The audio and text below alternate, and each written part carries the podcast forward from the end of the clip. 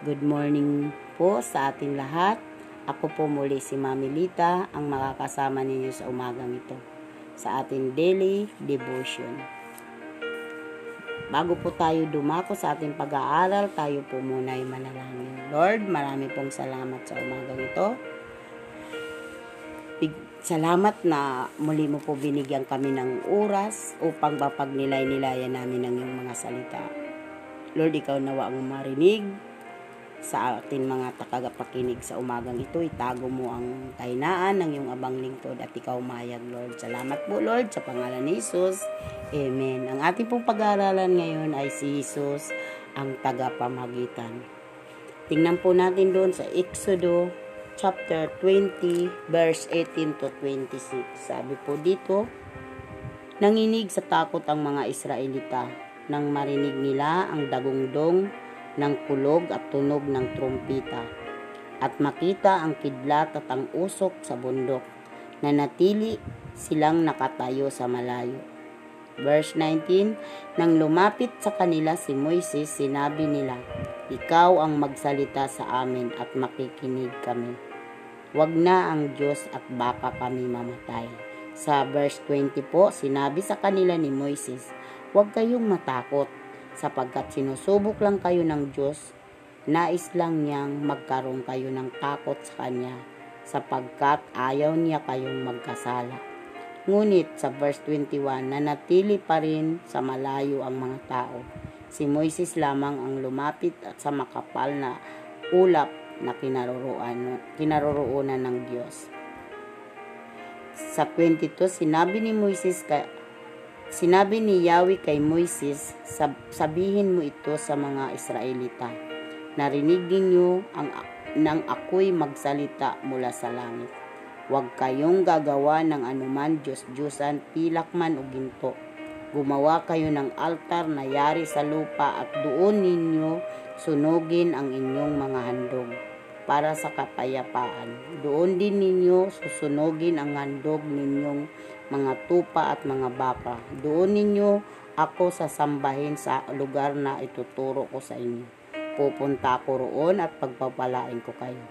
Sa 25, kung gagamit kayo ng bato sa altar na inyong gagawin, huwag kayong gumamit ng batong tinapyasan ng pait.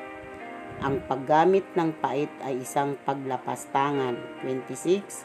Huwag ninyo akong igagawa ng altar na may baitang paakyat upang hindi malantad ang inyong kahubaran. Amen. Doon po sa binasa natin sa Exodo chapter 20 verse 19, sabi doon, nang lumapit sa kanila si Moises, sinabi nila, ikaw ang magsalita sa amin at makikinig kami. Wag na ang Diyos at baka kami ay mamatay, sabi doon nila. Dahil naranasan ng mga Israelita nang nasa bundok sila ng Sinai, natakot sila sa Diyos. Kaya nakiusap sila kay Moises, kayo na lang ang magsalita sa amin at makikinig kami. Huwag na po ang Diyos at baka mamatay kami. Doon po sa Exodo 20:21, sabi po niya dito, ngunit nanatili pa rin sa malayo ang mga tao. Si Moises lamang ang lumapit at sa makapal na ulap na kinaroroonan ng Diyos. Sabi dito, nakiusap ang mga Israelita kay Moises, sabi doon sa binasa natin, na siya ang mamagitan sa kanila at sa Diyos. Kaya ang taong bayan ay tumayo sa malayo at si Moises ay lumapit sa kinaroroonan ng Diyos. Doon sa talatang 21 po. Nang matapos ang pakikipag-usap ng Diyos kay Moises, sinabi ni Moises sa mga tao ang pinasasabi ng Diyos. Yan, natapos na po ang pakikipag-usap. Makikita po natin dito na sa lumang tipan, si Moises ang namagitan sa mga Israelita at sa Diyos. Siya ang namagitan sa mga tao si Moises at sa Diyos. Sinasamba natin ang Diyos na nagpapakita ng kanyang kahangahangang kaluwalhatian sa bundok ng Sinai ng lumang tipan. Banal ang Diyos at makasalanan tayo, kaya hindi natin siya lubos na maunawaan. Tulad ng mga Israelita, maaaring manginig din tayo sa pagkakatakot sa Diyos. Dito sa bagong tipan, sa pamamagitan ni Hesus, maaari natin makilala ang Diyos. Tingnan natin doon sa unang Korinto, chapter 15, 3-4. Sabi doon sa 3, sapagkat ibinigay ko sa inyo bilang pinakamahalaga sa lahat ang tinanggap ko rin na si Kristo'y namatay dahil sa atin mga kasalanan. Tulad ng sinabi sa kasulatan. Sa 4, inilibing siya at muling nabuhay sa 3 araw. Tulad din ng sinabi sa kasulatan ini.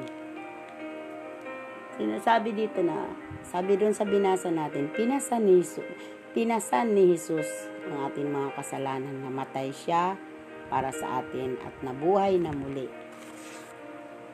Lagi po natin yung alalahanin. Nagpasakit siya sa cross para sa ating mga kasalanan. Para siya ay maging tagapamagitan natin sa ating Diyos. Tingnan natin doon sa Roma chapter 8 verse 34. Sabi niya doon sa Roma, sino ang hahatol upang sila'y parusahan? Si Kristo Hesus ba na namatay ngunit higit sa lahat ay muling binuhay at ngayon ay nasa kanan ng Diyos upang mamagitan para sa atin?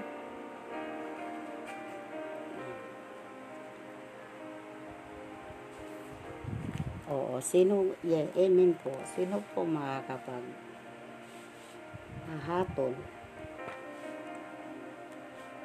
na siya yung namatay na muling binuhay? Sabi dito, ngayon ay nasa kanan ng Diyos upang mamagitan para sa atin. Doon sa unang Timoteo, tingnan po natin, chapter 2, verse 5.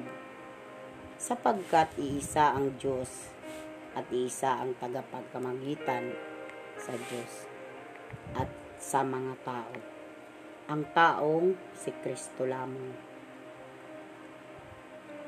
Siya yung nag-alis sa atin mga kasalanan. Siya ay nagpapako sa atin para sa ating mga kaligtasan at siya pa rin po yung ating tagapamagitan hanggang sa ngayon. Huwag po natin yung kalilimutan. Patuloy po natin alalahanin na mayroon na mamagitan sa atin ang ating Panginoon Hesus para sa Diyos. Siya yung gumagawa, siya yung nagpapasan sa atin mga kabigatan.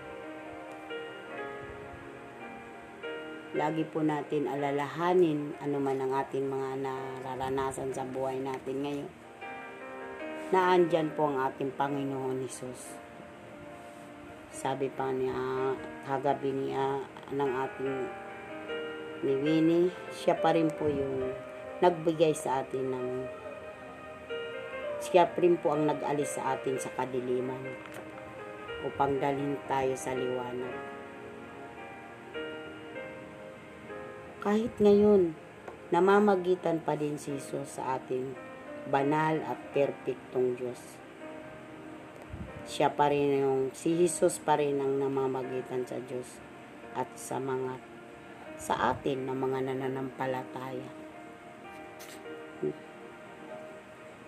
Kung tayo po sa ngayon bilang isang mananampalataya, sabi nga, kung tayo ay nang tanggapin natin siya, ay magiging, kung magagawa natin yung nais ng Panginoon sa buhay natin, tayo ay binago na. Tayo ay binago na ng Panginoon, hinubad na natin yung dati nating pagkatao.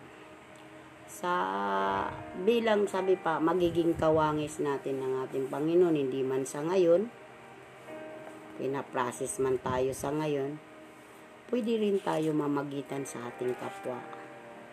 Andyan yung pwede natin sila sa pamamagitan natin, dadalhin natin ang ating kapwa para makilala rin ang ating Panginoon bilang isang tagapamagitan niya.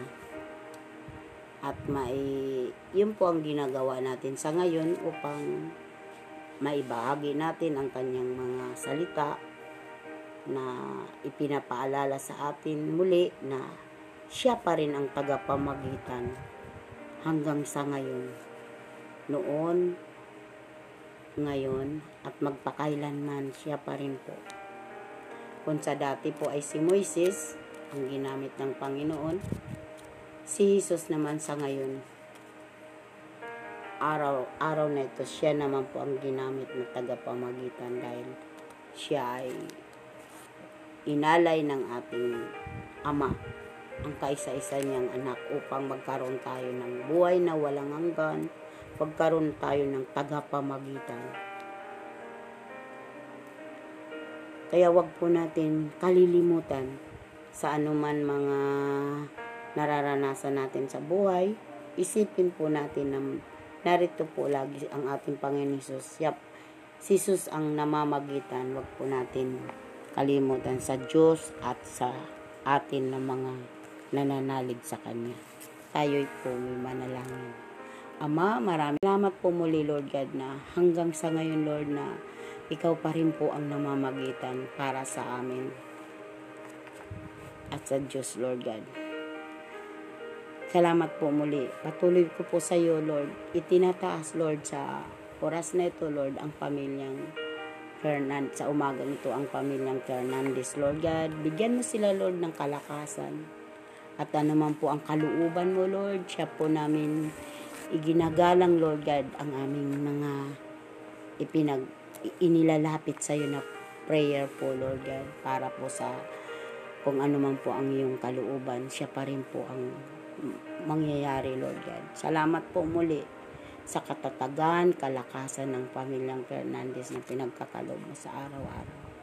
Thank you po, Lord God. Alam po namin, Lord God, na hindi mo po pinapabayaan ang pamilyang ito. Salamat po muli sa umagang ito. Ito po, Lord, ang aming samot dalangin, Lord, sa pangalan ni Hesus. Amen po. May mga announcement po tayo dito. Pwede po kayo mag-send ng mga prayer request ninyo para po doon sa mga youth, kay Jenny P-Filia po, sa mga mommies and daddies po, kay Jimmy po. Ninyo isend ang inyong mga prayer request sa atin. 3 o'clock habit po. Ako po muli si Mami Lita. Lagi po natin tatandaan, hindi lamang siya mabuti, siya ay excellent God.